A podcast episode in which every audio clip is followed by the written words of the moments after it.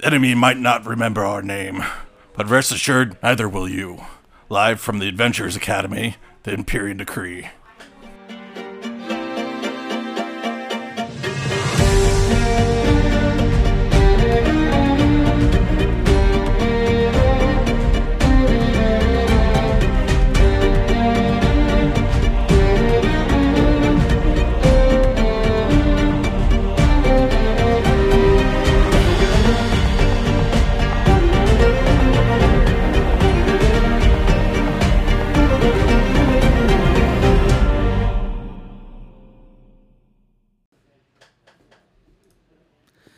Twenty years ago, the sky went dark over Boudrevelt.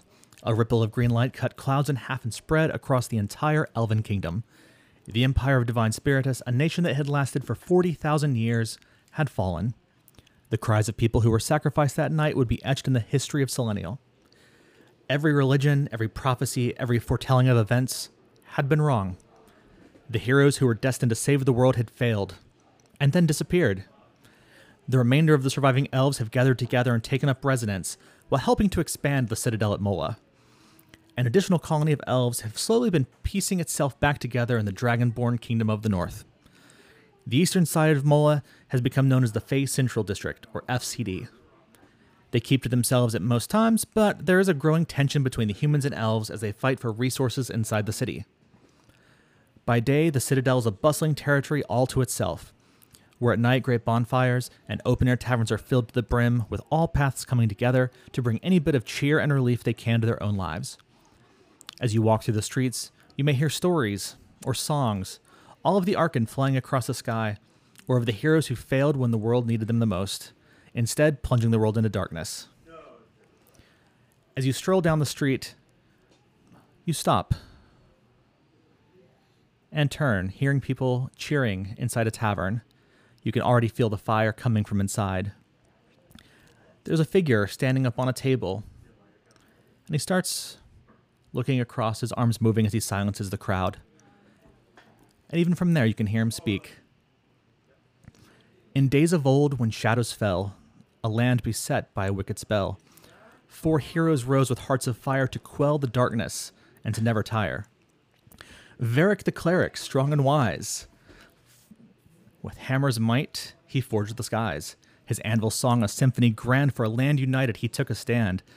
Beneath his hands the metal sang, armor and weapons, with a clang and a bang. Yet Lolth's web it wove so tight, his sacred fire dimmed in night. Thea the paladin, her oath not held nigh, with radiant armor she failed to touch the sky. While her sword was ablaze with bloody wrath to cut through darkness's treacherous path, she smote the wicked and the light, defending the innocent during day and night. But Lolth's deceit, it led her astray, her noble heart in shadows did sway. And Adal, a lost king, relentless and keen, with royal blade he fought unseen, tracking the queen's minions vile through haunted woods and the devil's isle. His blood oath sworn, he hunted the foe, but Lolth's whispers they did sow, seeds of doubt in his resolute heart, tearing his purpose and strength apart. Astarion, the prince of water so free, his steps a dance of wind and sea, with fists like tempest he struck the earth, to bring down evil and prove his worth. Through labyrinth and caves he tread, where Lolth's power had spread, but her silk threads they ensnared his soul, his spirit ensnared beyond control. For heroes strong, a fellowship true, their destinies entwined, and their courage grew. Against the Spider Queen they stood, in a battlefield fierce they thought they could. Yet Lolth's deceit a wicked brew, it poisoned hearts and ambition slew. Despite their valor, their might and skill, the spider's web was stronger still. The land succumbed, in shadow it drowned. And as the heroes faltered, destiny frowned. A tale of valor, of loss and woe, etched in time forever to show. There's a mix of cheers, and among them toasts, both to the fallen empire and those who are still feeling the loss of family members and loved ones. You lift your head up and pass, continuing your way down the large streets of the citadel at Mola. Well, hello there. The name's Paul. I, uh, have been a follower of the World Mother for as long as I can remember. And, uh, Raised a nice family.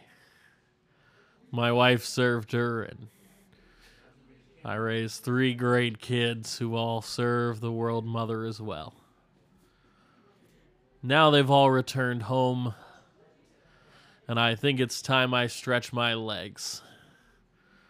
Nothing like waiting until you're 397, I think it is, uh, to go out and leave your mark on other people's kneecaps.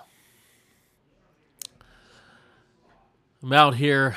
Uh, the world's a little different than the last time I left my grove, but I'm uh, traveling with a new friend. Hopefully, gonna meet plenty more. Uh, the city's a lot. I like the trees better.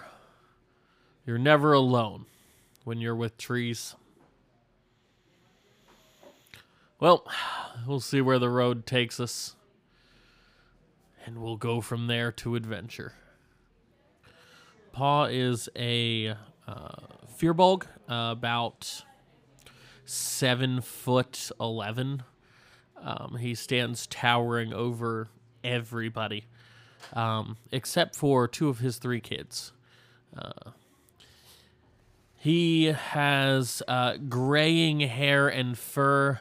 Uh, his hair stained uh, like a dark bluish purple, um, and is always wandering around with this uh, purple little pouch that he will occasionally stick a hand in and eat some berries from. He is slow to anger and slow to judge, but is always willing to lend a hand. Definitely uh, the grandpa of this group. Rin stands at approximately six foot four and weighs a little over 200 pounds when he's fully dressed for war. He's a soldier, so his kit is practical. As is the tradition of his kin, he wears an expressionless metal mask with ornate filigree in the aesthetic of an owl. This is worn to protect both his anonymity and as a deference to the gods of Selenial, as his own kin are said to have been blessed by their creator. A river of flowing silver hair, which darkens towards the tip, is generally worn in such a way as to veil or obscure the gruesome scars along the left side of his face when he's not wearing his mask. If it weren't for the damage done to his alabaster skin, Rin might even be said to be a visage of elven beauty. However, whatever ethereal grace is left to him is strangely anchored to a subtle glow of silver blue within his eyes.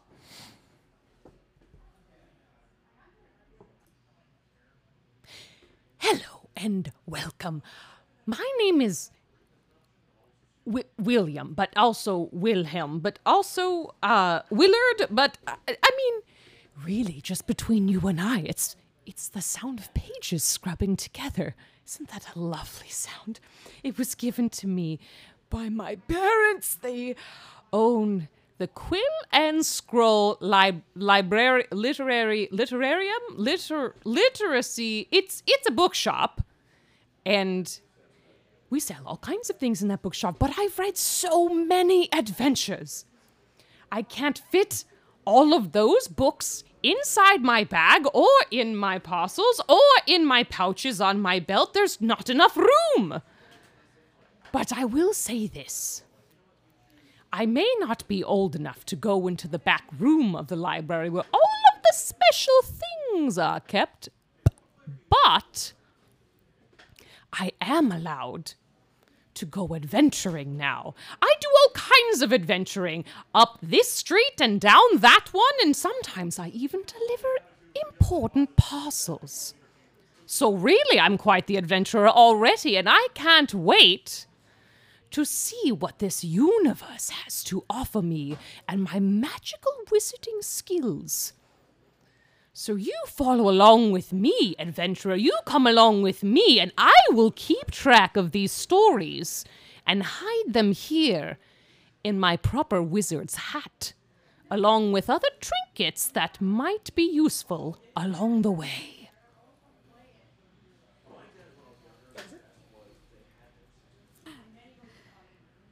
My name is Ava. My name is Ava. It's my name is Ava. It's been eight months. Eight long months of training and honing my skills. Firstly, as a ranger, and secondly, as a slayer of monsters. I took any mission I could, anything to drown out the heartache that threatens to crush me if I let it. And now here I am in the city of Mola. I have found that I am thankful for my waist long dark brown hair that hides my pointed ears from the prying eyes of the human inhabitants. I'm a half elf, caught between two worlds. My blue gray eyes are quick to scan the streets and new surroundings, hoping to find what I was sent here by the Legion to hunt down. The deja vu comes and goes just as the stars come and go each night, and yet one thing is certain I will not fail again. I must not fail again. Hatched 20 years ago, Firespit Azark is a bit of an oddity among the Dragonborn, being neither chromatic nor metallic, but an, a new classification named Dra- Gem Dragonborn. Growing up, Fi did their best to fit in, but many of the other hatchlings avoided them for how different they were. Instead, they turned to stories, finding comfort in their tales. Four years ago, as more and more Gem Dragonborn were hatched, there was a growing tension and talks of how to deal with them. Talks of smashing eggs. They got scared, tried to tried to save what they could, but only managed to flee with a single egg. Fleeing south, Fi stumbled into to Paul's Grove and was welcomed in. Now they've left to join Paul in seeing the world. Standing about five foot six, uh, they they have studies as a bard, using their tail to balance as they draw their bow to defend themselves at a distance.